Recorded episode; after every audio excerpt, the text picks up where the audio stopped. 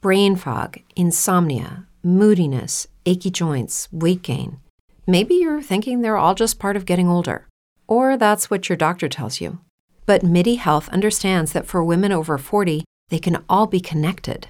Hormonal changes that happen during perimenopause and menopause are at the root of dozens of symptoms women experience, not just hot flashes. MIDI specializes in compassionate care for women in menopause. Their solutions are safe, effective, and FDA approved. Plus, they're covered by insurance.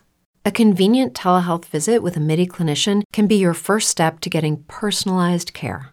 They'll tailor a treatment plan for your symptoms and health history so you can get back to feeling great. 91% of MIDI patients get relief from symptoms within just two months. When your body changes, your care should too. Book your virtual visit today at joinmidi.com. That's joinmidi.com. If you're a woman over 40 dealing with hot flashes, insomnia, brain fog, moodiness, or weight gain, you don't have to accept it as just another part of aging. The experts at MIDI Health know all these symptoms can be connected to the hormonal changes of menopause, and MIDI can help with safe, effective, FDA approved solutions covered by insurance. 91% of MIDI patients get relief from symptoms within just two months. Book your virtual visit today at joinmidi.com. Streaming live from Stony Point, this is HudsonRiverRadio.com.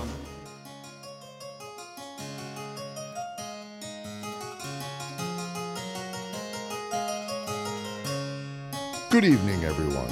Please take your seats, get out your notebooks, and focus. It's time to put on your thinking caps and explore Hudson Valley history. So call in and let's talk history with Ms. Lorenzo. The number is 845 553 9606. Class is now in session at HudsonRiverRadio.com. Good evening, everyone, and welcome to HudsonRiverRadio.com and Let's Talk History. I'm your host, Jennifer Lorenzo, and I'm so glad to welcome our guests for this evening, Vic DeSanto and Bonnie Daly. Vic, Dr. Vic DeSanto is a museum associate at the Iroquois Museum in Howes Cave and a 1973 graduate of Somers High School. He is a retired New York State Historic Preservation Program anal- analyst and a former member of the Bureau of Museum Education and Visitor Services at the New York State Museum in Albany, where he still volunteers, as well as a former historic site manager at John Brown Farm State Historic Site in Lake Placid. Bonnie Daly is a retired attorney who worked for the United States Securities and Exchange Commission, law firms, and corporations, and that she's been a volunteer docent or interpreter, as well as a paid guide at several historic sites, colonial towns, and the Naval Academy and the Smithsonian American Museum in Washington, D.C. So thank you so much for joining us, Vic and Bonnie. We're so glad to have you. Thank you. Thanks for having us. Thank you. We're so excited. And uh, we're here to talk about Vic's latest article in the Journal of the American Revolution. Uh, Major Andre's Captors Visitor vi- Revisited Separating Myth from Historical Reality. And you can find the article on All Things Liberty. And then the two of them are going to discuss a performance that they do. And we'll make it a surprise when they tell us all about the performance in a few minutes. So if you could first tell us what drew your interest into this topic. Um, I grew up in Somers in northern Westchester. David Williams lived in uh, what is now Waccabuc. It was Salem during the war, which is right adjacent to Somers. And I had never heard of him until I moved here about 20 years ago. There's a New York State monument honoring David Williams at the Old Stone Fort, which is a county state historic site here in uh, the village of Schoharie. And he's also interred there, as is his wife Nancy. And as I started reading about this, I was really surprised to learn he was originally from Westchester County. He was originally from Tarrytown, but he moved to um, what is now Waccabuc. It was Salem back then during the war, and he stayed there to 1805 until he came up here. And I was really surprised somebody who lived that close to me actually played such a key role in the American Revolution, and I never managed to hear anything about him. I guess in Tarrytown they might be a little well known, but Somers is only about 20, 25 miles from Tarrytown, and I had never heard of them at all. And I had taken 12 credits of American history at Westchester Community College and went on to earn a PhD. And everybody knows about Benedict Arnold. And growing up in West Northern Westchester, signs uh, and markers relating to Andre's confession and captivity in Rockland County, where he's executed. So I knew about that, but I didn't know anything about the men that captured him. So uh, it wasn't until two years ago I just started reading more about it, and I was surprised how all, not all, but many historians did a hatchet job on these three guys. Uh, what I consider a hatchet job on these three uh, militiamen who had captured Andre. So I wanted to learn more, and I started doing my own research. Where and how did you do your research? I wanted to look at their militia re- records, and it was at first it seemed a little difficult because there was a fire in Washington D.C. in which a lot of records were lost during the War of 1812. Mm. So that really killed the National Archives at the time. What was there regarding the American Revolution? In New York State, there was a fire at the state capitol where many records were lost or uh, damaged in 1911. However, in the 1890s, the federal government made a smart move of actually hand copying everything that were that all the records that were in the state archives and making a card for each record they found. And these records are all online now. So I was able to, uh, there's a, a, website called Fold Free, uh, which has all military records of revolutionary, uh, Revolutionary War veterans. So I was able to do most of the research right from my couch and my laptop it's amazing all the information that's been digitized and how fantastic it just opens up the world to so many different people. Oh yeah, I'm sure these records were probably only put there recently. I doubt they were there, you know, 25 years ago. Yeah. So but it's a good move because I've tried to do easier. research in other fields too, and there was a, a big fire I think in St. Louis with uh, some records as well. So it's hard to keep track of so many of these documents when so many disasters have happened to them. What is the hmm. background information surrounding John Andre's capture? Because as you mentioned, it plays a lot into Rockland and Westchester history, which is where we're located. So it's a lot of interest for our reader. So, what is the background information surrounding Jean Andre's capture? You want to go into the take this one, Bonnie, or you want me? Or uh, no, no, you should go by all means. By 1779, Benedict Arnold had some legitimate grievances against uh, the Army and Congress. He wasn't getting paid. He wasn't getting reimbursed for expenses, so he's bankrupt. He had been wounded twice, and he was being passed over for promotion in favor of, you know, less distinguished officers, to be frankly. So he had some legitimate grievances. Uh, he ends up in Philadelphia and he starts corresponding with the British in order to, you know, put out some feelers about switching sides.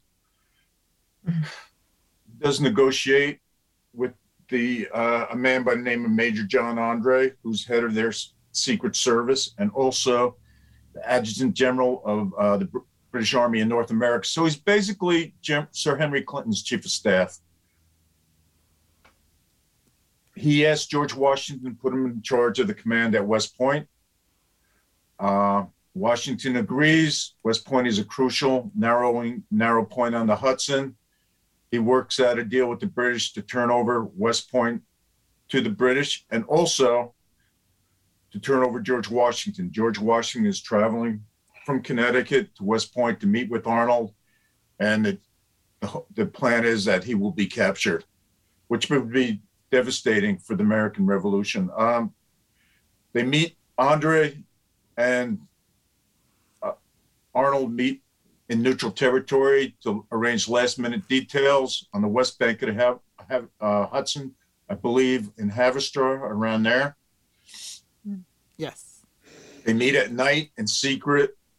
Unfortunately, the meeting goes longer than ex- uh, expected. It's daybreak and also the ship that Andre came down on, the Vulture, was fired upon from uh, Teller's Point in Croton by some American militia, so was forced to retrieve uh, upriver a bit. So Arnold convinces Andre to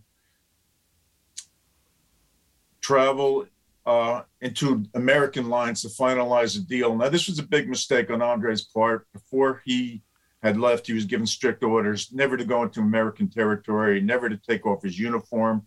If captured, give his real name and not assume a false identity, and never to take in anything in writing. He does all four. Uh, they agree to have Andre return through the neutral zone in Westchester County. So Joshua Smith, who was, uh, I think, living around your way at the time, had a big house there, accompanies Arnold uh, Andre across the Hudson throughout northern Westchester as they near the Pines Bridge crossing the Croton River. In the town of Yorktown, Smith tells Andre the neutral zone is infested with cowboys. You'll have to travel alone. Andre proceeds. In Tarrytown, he's stopped by three American militiamen. And uh, basically, one of them, John Paulding, has a green Hessian uniform on. Andre thinks they're Tories. Uh, so he basically admit, ad- identifies himself as a British officer. They get to ide- get him to identify himself as a British officer. Uh, they play along. They lower the broom, say they're Americans, and Andre pulls out a pass from Arnold saying he's an American officer on his way to Dobbs Ferry to gather intelligence for Arnold. They're not buying it. They search him, they find documents relating to West Point in both of his socks, and they turn him over to uh, Colonel Jameson in North Castle, where Armonk is today. The next day, Andre is brought north to uh, South Salem, where he, reveals his identity in a letter of confession to uh, General Washington. Huh. So that's it in a nutshell. And it all happened right here in our backyard. Oh, yeah. What is some lore associated with uh, Andre's captors? Well, I think the neg- there's a lot of negative folklore out there that they were just out to rob him and that they were skinners or civilian roughnecks. Um, I use this term skinners the way the dictionary defines it, which is a kind of a paramilitary force which who robs from both Americans and British equally. The original use of the word was uh, referring to Tories from New Jersey who were under General Cortlandt Skinner.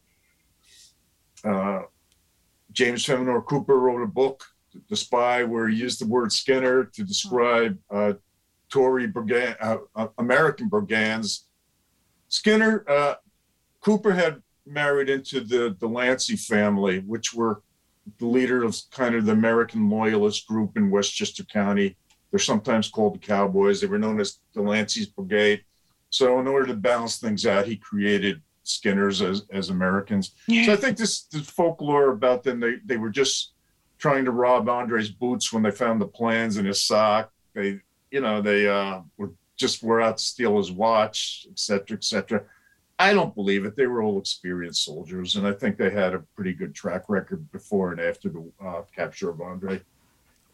I, I think I agree. Well, with and. I just, Go on, Bonnie. yeah, I, I just like to have Vic talk a little bit about what he discovered about the class system and what that may have contributed to um, their being um, not appreciated as much as they probably should have been.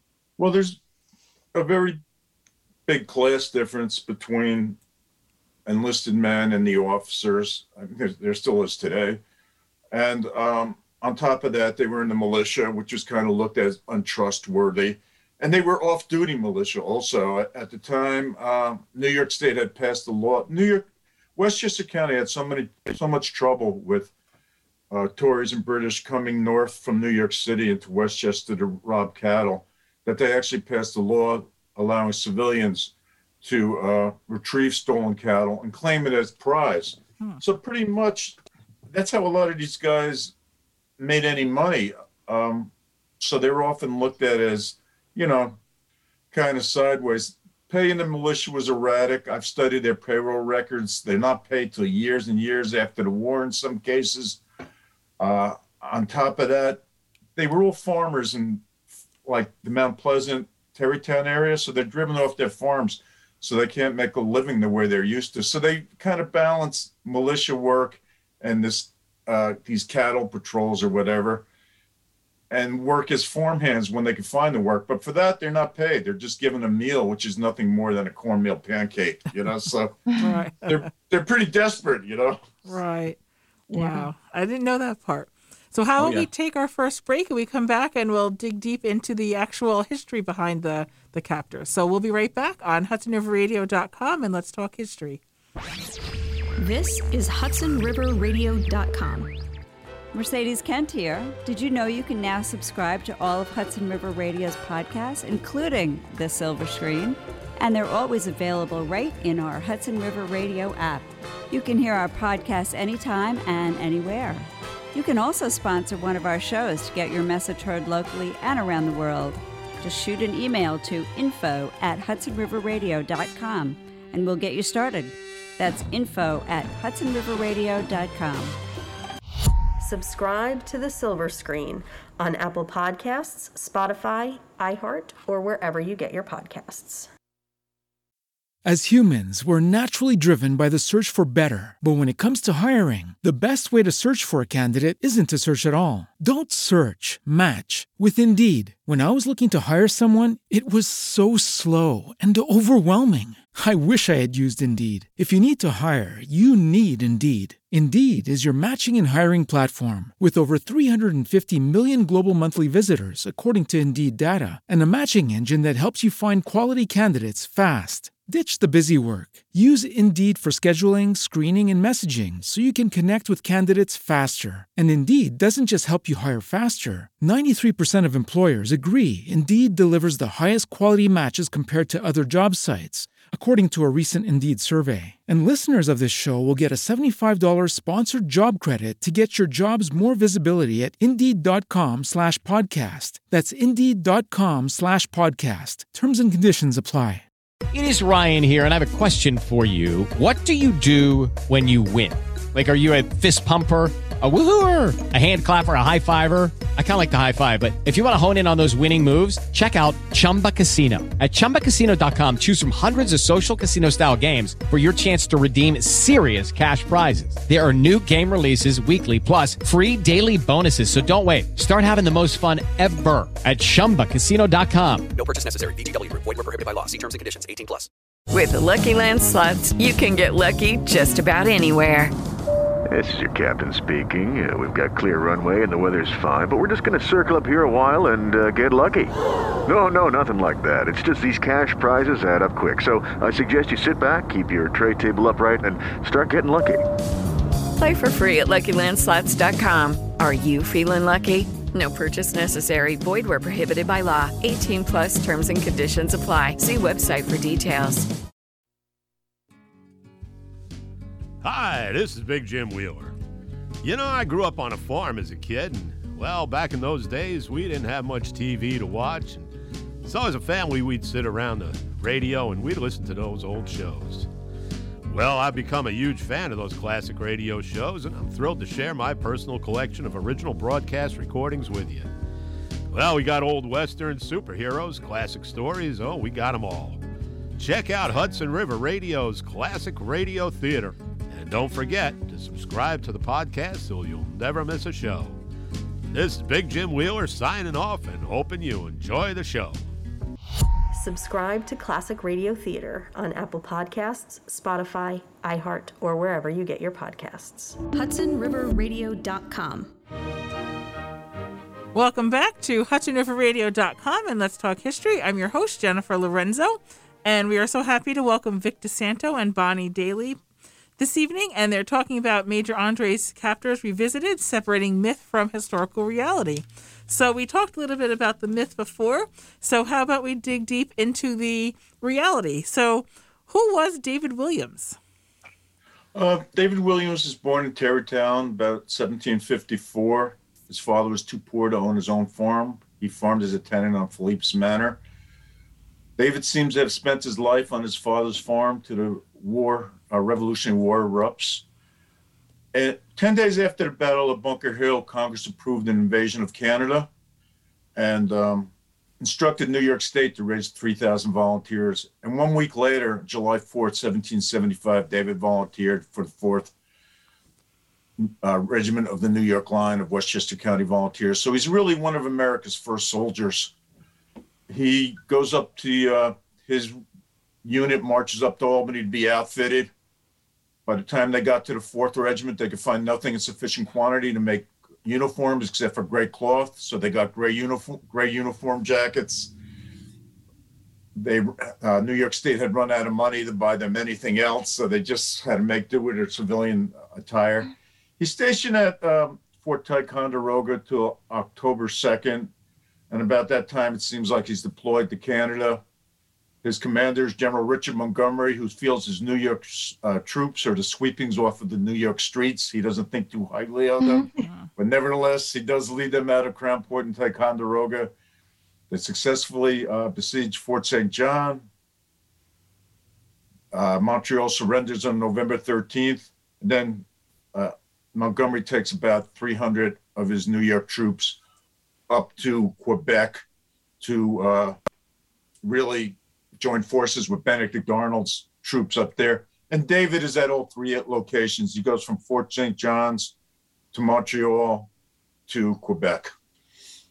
Afterwards, I don't know exactly when he returned to the lower Hudson Valley. Uh, I don't think he would have been able to return to the family farm Frederick Philipse III was one of the most powerful men in the country, and he was still in power at that time, which is early 1776, January 1776. He probably stayed north of the Croton River in Van Cortlandt territory, uh, on, in, on Van Cortlandt Manor, but I really don't know. Uh, he says he reenlists or he enlists in the New York State Militia in the spring of 76 and he turns up in various militia units and uh, state troop regiments called levies between uh, you know that time the spring of 76 till his feet are frozen in 79 mm-hmm. after that he doesn't re-enlist new york state had different types of militia enlistments there were the levies, which were state troop regiments who were full time soldiers, they were three month and eight month soldiers, which kind of rotated duty. And then there was a class which was any called when necessary. Uh, they're on call just when necessary. I think after his feet are frozen after January 1st, 1779, he's more or less in the in that class. Um, he does serve in the levies throughout 1978. I mean 1778 where he does capture some uh, British Tories. He writes about that in an interview in 1817. And he also uh, rode on horseback to the South Bronx, Morrisania, where they captured some Tory leaders and brought them back to their headquarters at Young's house. His feet are frozen, and after that, he takes several months off to recuperate. So after that, he's pretty much, you know, balancing farm work with with militia duty on call when needed and on these patrols.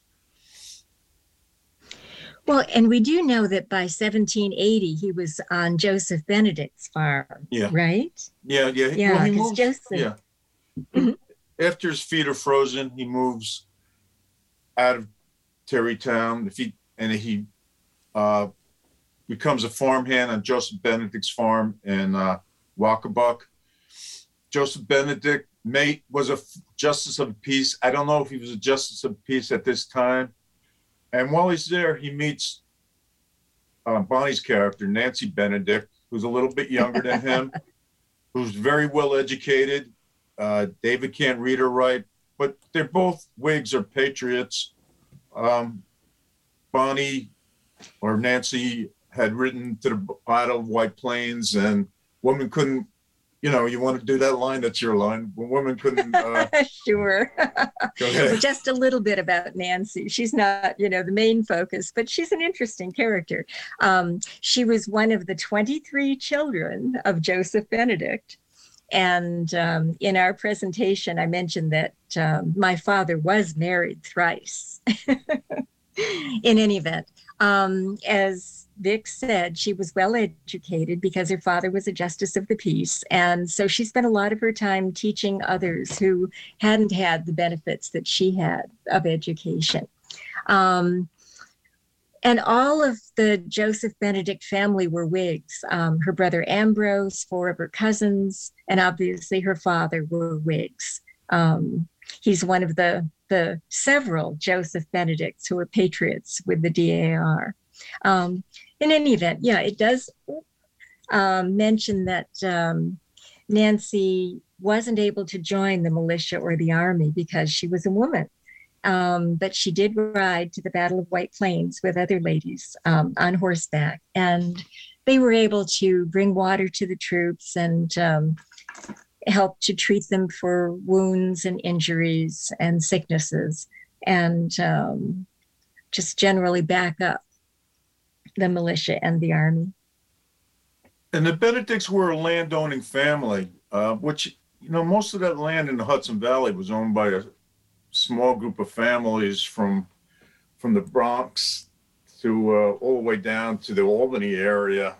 The landlord and tenant system was still around, dating back to the you know Dutch patroonships. So, you know, it seems like they were you know a different class, and it's interesting because the story is David couldn't read or write when he was in the in the militia, but he does learn how to s- sign his name by 1785, and when he dies his obituary says he was fond of reading and had a passion for literature and a, a huge library when he died.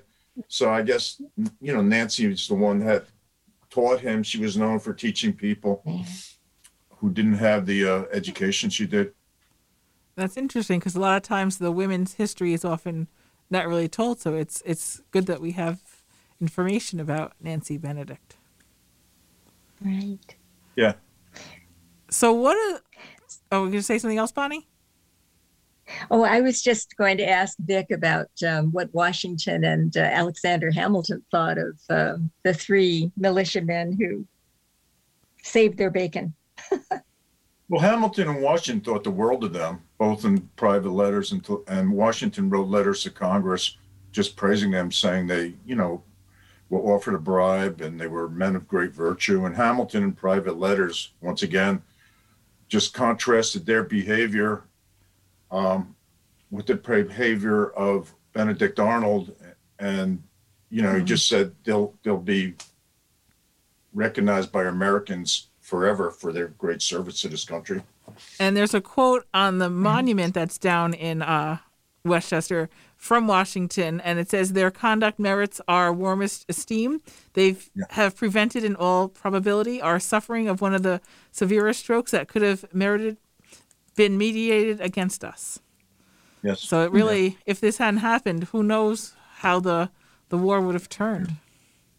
Well, an interesting thing too is I want the first uh, two letters that were sent from the Continental Army in Armonk from Colonel Jameson uh, were Andre's letter of confession and the documents they had taken from uh, Andre that Arnold had given him. And they didn't even mention their names. You know, they just said some militiamen took them because when when in Washington's first letter to Congress, he writes, I do not know the party who took Major Andre, but they must have been men of high character because they were, you know, I have been told they received a large sum and uh, rejected his bribe. And then a little later, he gets the details and he just says, It's my pleasure to give you the name of three New York State militiamen. And he really praises them. So it, it seems like Washington followed up, you know, the, the fact that their names weren't mentioned bothered him. And he followed up and is the one that really uh, did something about to get them it to get them recognition. Definitely. So we talked a little bit about David Williams. What do we know about John Paulding? Uh, John Paulding is looked at the leader of the three. I think partially because he's the only one that could read when they capture Andre. So he's the only one that could actually read the documents that uh, Andre had in his socks. He's able to put two and two together. And partially because of his size. He's uh, six foot and very stout. He's known for his feats of strength. He's known as being very a very brave man.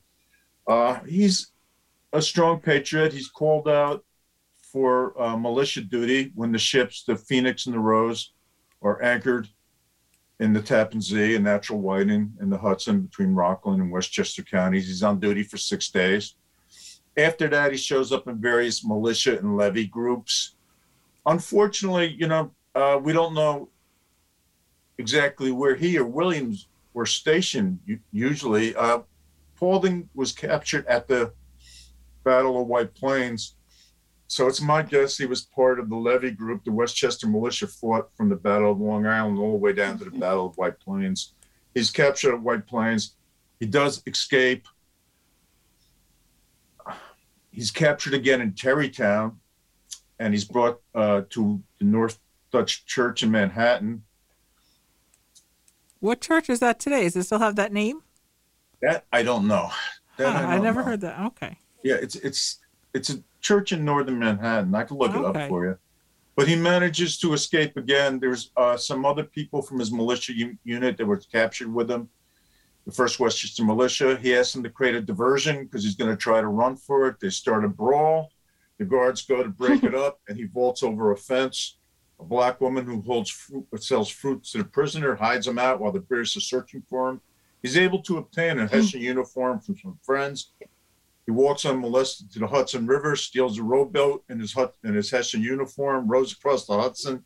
He's brought to American lines. He's brought to Lafayette, and one of the Van Cortlandts is there and knows him. Uh, he, you know, he served on the militia with him, so he vouches for him. He's brought back across the river to northern Westchester to his militia group, and four days later he catches Andre still wearing his uh, Hessian uniform, Hmm. and that's what you know kind of set this whole chain of events off. Andre saw this Hessian uniform and thought they were Tories. Also, um, after that, he's captured one last time. He uh, participates on a raid to Morrisania on one of the uh, to one of the Delancey houses. The Tories track him back to northern Westchester, and he's wounded severely. His legs bayoneted very, very badly. He ends the war in a British prison hospital. Wow. That's pretty much what I know about his raw uh, war record. Wow. Were there any other individuals involved that we should mention? Uh, David's cousin Isaac Van Wart was one of the three that was with them. Uh, he was 20, so he's the quietest one of the uh, bunch. He does write an affidavit in uh, 1817, which outlines his a couple of affidavits, one in 1817, one in 1825, which tells his side of the story. Then there were four others uh, that were at Davis's Hill, which was about a half a mile away from uh, the brook where uh, it's called Andres Brook now. It was Davis's uh, Davis's kill in the uh, du- during the war, and uh, two of them. Let's see. Uh, uh, I Abraham Williams and James Romer were only 16 years old, um, and the other two uh, John Yerkes lives a long time. He lives till he's 87, so he's still writing affidavits like 1845 about the capture of Andre. So a lot of what we know really is from his uh, various interviews that he did. And another one, uh, let's see, there was a corporal there. What was his name? Uh, I can't remember his name right now. Uh, Isaac Zay. Isaac Zay. I don't know too much about him. There's another man, uh, a sergeant, John Dean. He may or may not have been there. He did. My theory is he joined them after they captured Andre along the way because he does turn in Andre with them. He was actually a sergeant. He served with David Williams on the Cana- Canadian campaign and uh, actually served in the militia and the levies just as David did. I mean, their, their records are pretty similar. They're in a lot of the same units. Right. So, what does your article that was um, recently published in the Journal of the American Revolution on allthingsliberty.com finalize about these men? What What are your final thoughts on them? Well, a lot of the a recent article in a popular history magazine, I think it's called American History, called them civilian roughnecks, and I think you know there's enough documentation shown that they're soldiers. I mean, they may have been off duty on a patrol looking to retrieve stolen cattle, but that was legal at the time, and they all have good military records before and after. Uh, Abraham Williams, I mentioned, he was only 16. He serves in the New York State uh, troop regiments called levies after the capture of Andre. Romer was only 16. He had done it for in the in the levies. David and Paulding did tours in the levies, and so did Dean. Dean was actually a quartermaster sergeant in the levies, uh, which was the second highest rank behind a sergeant major. They were accused uh, by uh, Major Benjamin Tallmadge of being the class of men that often switched sides in the war and could be found in the enemy's camp as well as our own. And there's no record of desertion or even any type of behavior problems at all in any of their records. They all have clean military records. So, um, you know, like I said, Well, and it, it was Washington who arranged for their lifetime pensions. Yeah. He clearly believed that they were heroes. Yeah, he was a good judge of character, as was Hamilton. Absolutely. So, um, I think that's the myth that they were either brigands, thieves just out to rob Andre and got lucky catching a spy when it shows they were experienced soldiers and they were shrewd. I mean, Paulding was the only one that could read. All these guys signed their payroll records with an X. David Williams learns how to sign his with a by eight, 1785, but at the time they're all signing their name with an X. So even though they weren't educated, well educated, they had done, seen a lot of military service, and the, you know they they were shrewd. Andre was a smooth character. He had done undercover work before, and he did have a past. And discipline in the army was strict. I mean, if indeed he had been on a mission from Arnold, they would have been in a lot. They would have been lashed. I mean, they would have been in a lot of trouble. So um, Williams actually is shrewd in dealing with Andre, where he keeps asking him questions, and he gets Andre finally to reveal that he's a British officer, and then they know uh, that you know there's no turning back then, so they turn him in. Right. And, and you've mentioned Hamilton, and one of the famous lines from the play is "Who lives, who dies, who tells your story." So it's good that you're telling the story of their bravery and heroism, since other people tend Setting- to not have that thought. Yeah, yeah, setting the record straight. Yes. That's right. So Yeah, how? I'm sorry. What were you gonna say? I, I was going to say there's there's a good book on the capture uh, of Andre about Benedict Arnold, the whole affair. It's it's a well-known uh, history book. It's probably the standard text that's used. There's like maybe one paragraph on these guys, and there was a movie made out of it by the History Channel. Uh, Kelsey Grammer plays George Washington.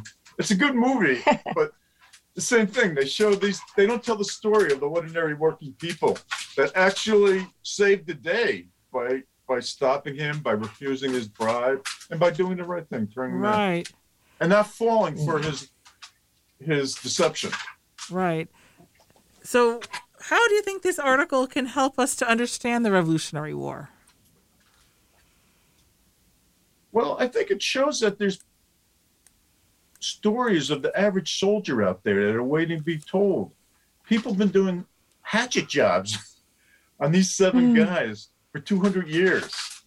And as far as I know, I'm the first one that's ever pulled up their military records and tried to tell their story. I admit it's incomplete. There's only so much I can tell. People, if people have done it before, they haven't published anything on it because there's not much out hmm. there. Well, I think. So I think Yeah, everyone. Oh, I'm sorry. American history is people- more than just the generals and the colonels and the officers. Exactly. This whole story, it's Exactly. more than just Andre and Arnold and Peggy Shippen. You know, I'm glad Bonnie agreed to join me on our presentation because I think uh, her character is is probably had more influence than Peggy Shippen ever did. And we don't know anything about Nancy Benedict. Right. And like I said so many times, the women's story is either unwritten or not told, and, and we don't know much about them. So, so how about we take a break and then we'll talk about the performance Nice. um, when we come back here on HudsonRiverRadio.com and let's talk history. HudsonRiverRadio.com. Hi, this is Allison Turkin. Did you know you can now subscribe to all of our Hudson River Radio podcasts, including Getting Dirty? You can also sponsor one of our shows to get your message heard locally and around the world. Just shoot an email to info at hudsonriverradio.com and we'll get you started. That's info at hudsonriverradio.com. Subscribe to Getting Dirty on Apple Podcasts, Spotify, iHeart, or wherever you get your podcasts. As humans, we're naturally driven by the search for better. But when it comes to hiring, the best way to search for a candidate isn't to search at all. Don't search, match with Indeed. When I was looking to hire someone, it was so slow and overwhelming. I wish I had used Indeed. If you need to hire, you need Indeed. Indeed is your matching and hiring platform with over 350 million global monthly visitors, according to Indeed data, and a matching engine that helps you find quality candidates fast. Ditch the busy work. Use Indeed for scheduling, screening, and messaging so you can connect with candidates faster. And Indeed doesn't just help you hire faster. 93% of employers agree Indeed delivers the highest quality matches compared to other job sites, according to a recent Indeed survey. And listeners of this show will get a $75 sponsored job credit to get your jobs more visibility at Indeed.com slash podcast. That's Indeed.com slash podcast. Terms and conditions apply. Lucky Land Casino asking people what's the weirdest place you've gotten lucky? Lucky? In line at the deli, I guess? Aha, in my dentist's office.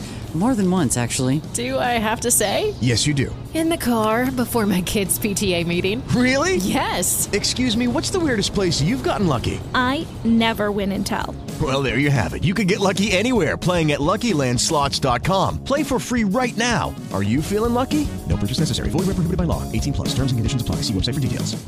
With the Lucky Land slots, you can get lucky just about anywhere. This is your captain speaking. Uh, we've got clear runway and the weather's fine, but we're just going to circle up here a while and uh, get lucky. No, no, nothing like that. It's just these cash prizes add up quick. So I suggest you sit back, keep your tray table upright, and start getting lucky. Play for free at LuckyLandSlots.com. Are you feeling lucky? No purchase necessary. Void where prohibited by law. 18 plus terms and conditions apply. See website for details. Gail Newcomb here. Did you know you can now subscribe to all of Hudson River Radio's podcasts, including Paranormally Yours? And they're always available right in our Hudson River Radio app. You can also sponsor one of our shows to get your message heard locally and around the world. Just shoot an email to info at hudsonriverradio.com and we'll get you started. That's info at hudsonriverradio.com. Subscribe to Paranormally Yours on Apple Podcasts, Spotify, iHeart, or wherever you get your podcasts. HudsonRiverRadio.com.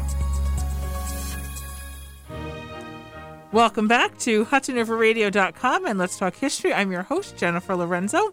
And as I mentioned before, we're joined by Vic DeSanto and Bonnie Daly. And they're about to tell us about the performance that they have written and are ready and eager to perform and to tell the story of and more details about the Andre capture. So tell us about your performance. What made what led you to write the performance?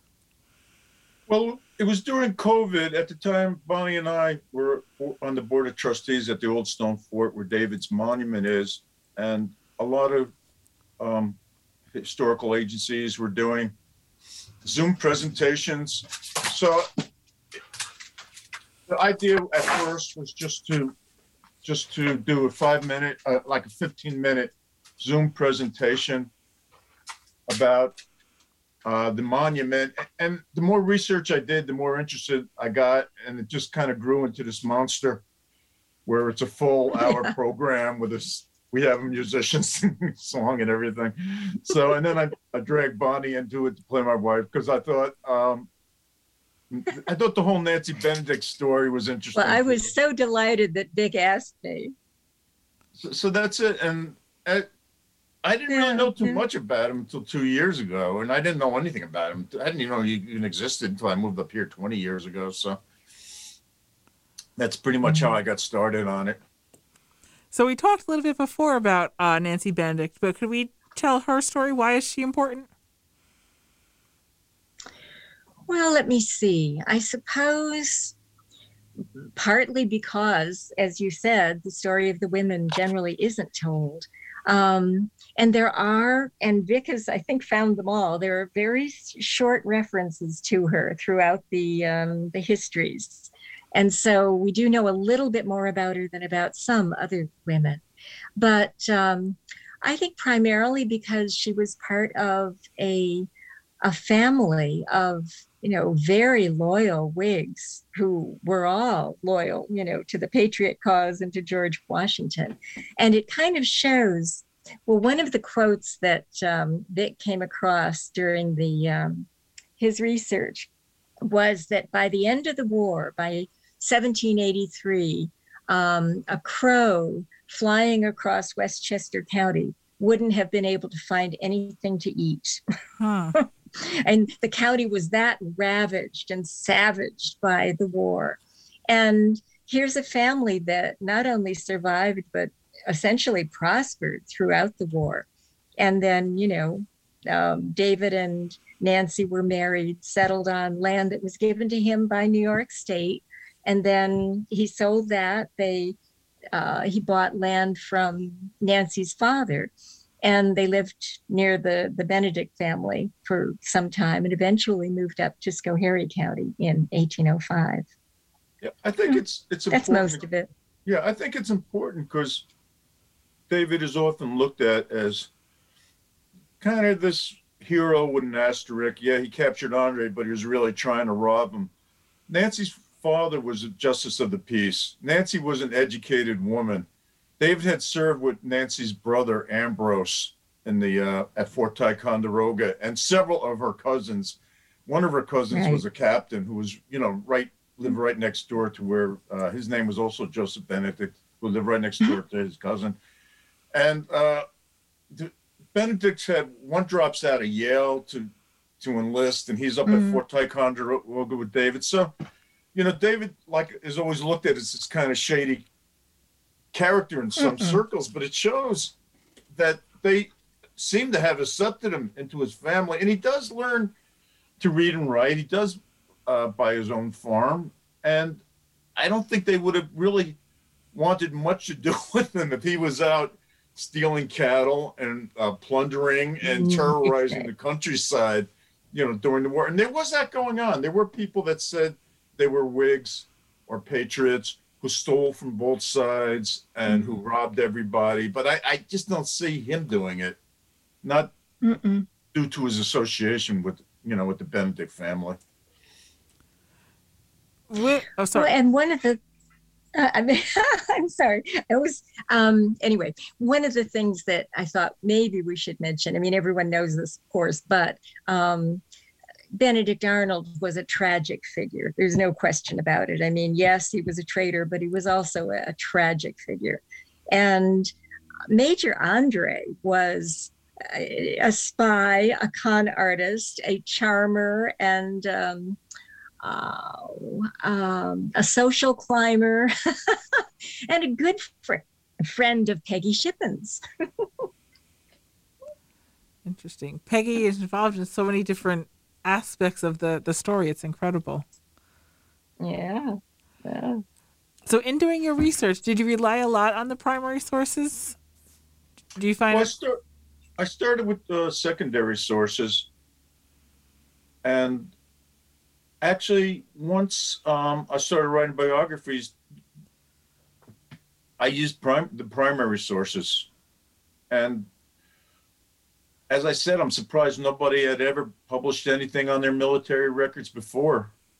Because people like to make generalizations and miscar you know historians some quite distinguished like to make mischaracterizations and uh, do hatchet jobs on these guys without really checking who they were. And american history it's it's easy to pick up tallmadge's memoir and get his side of the story but when you're doing working class history you got to dig a little deeper and that's what i was trying to tell the story from their point of view right? so I had to rely on uh, primary sources because there's, there's not much in the secondary sources at all. The, they're, they never even, as far as I can tell, left anything about their military experience until Tallmadge accused them in uh, 1817 of trying to rob Andre. Because at that time, uh, Van Wart writes an affidavit, Tallmadge writes an affidavit, and uh, David makes a statement to the, an attorney, and he's also interviewed by the Albany Advertiser in 1817, and he talks about his military experiences. And I was able to take uh, some of the things he talked about and line them up with the records in the middle in the federal archives to show that he was telling the truth. Yeah, those archives are a wealth of information. So, do you have any other plays in the works or any other research articles in the works?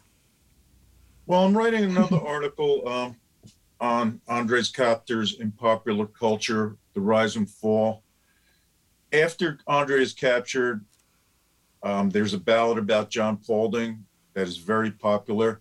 Later on, in 1803, there's a play written by William Dun- Dunlap, who's known as the father of American drama. About it's called The Glory of uh, Columbia, her her yeomanry. A very funny play. it- it's about the capture of uh, Andre, and it's it's really about David uh, and Van Wart and the way the public viewed them.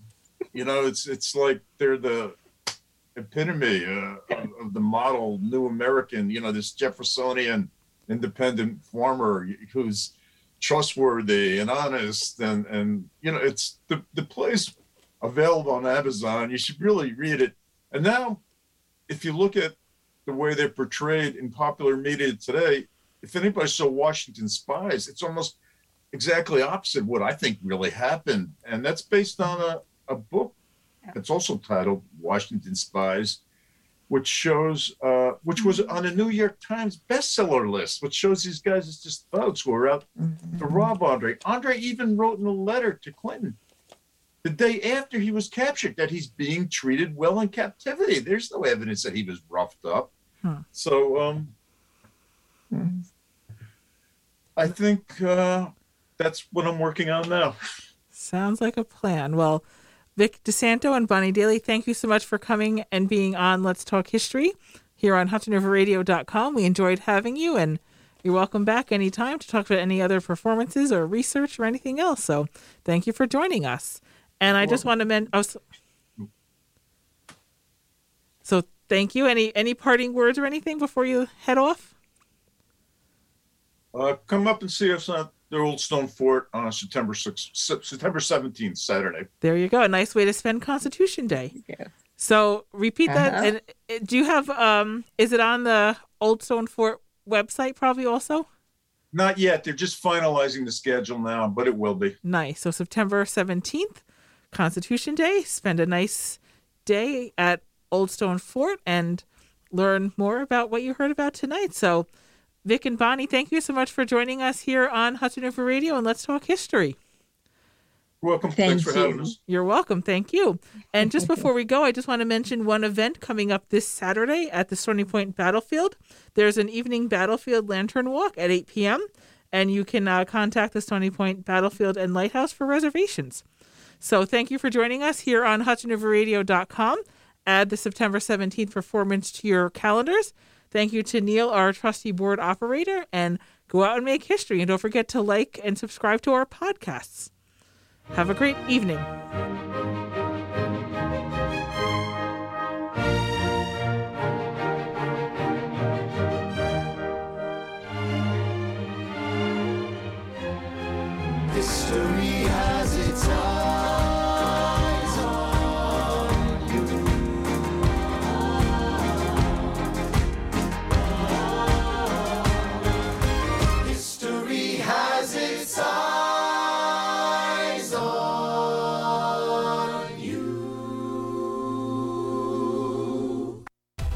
HudsonRiverRadio.com. As humans, we're naturally driven by the search for better. But when it comes to hiring, the best way to search for a candidate isn't to search at all. Don't search, match with Indeed. When I was looking to hire someone, it was so slow and overwhelming. I wish I had used Indeed. If you need to hire, you need Indeed. Indeed is your matching and hiring platform with over 350 million global monthly visitors, according to Indeed data, and a matching engine that helps you find quality candidates fast. Ditch the busy work. Use Indeed for scheduling, screening, and messaging so you can connect with candidates faster. And Indeed doesn't just help you hire faster. 93% of employers agree Indeed delivers the highest quality matches compared to other job sites. According to a recent Indeed survey. And listeners of this show will get a $75 sponsored job credit to get your jobs more visibility at Indeed.com slash podcast. That's Indeed.com slash podcast. Terms and conditions apply. As humans, we're naturally driven by the search for better. But when it comes to hiring, the best way to search for a candidate isn't to search at all. Don't search, match with Indeed. When I was looking to hire someone, it was so slow and overwhelming. I wish I had used Indeed. If you need to hire, you need Indeed. Indeed is your matching and hiring platform with over 350 million global monthly visitors, according to Indeed data, and a matching engine that helps you find quality candidates fast. Ditch the busy work. Use Indeed for scheduling, screening, and messaging so you can connect with candidates faster. And Indeed doesn't just help you hire faster. 93% of employers agree Indeed delivers the highest quality matches compared to other job sites, according to a recent Indeed survey. And listeners of this show will get a $75 sponsored job credit to get your jobs more visibility at Indeed.com slash podcast. That's Indeed.com slash podcast. Terms and conditions apply.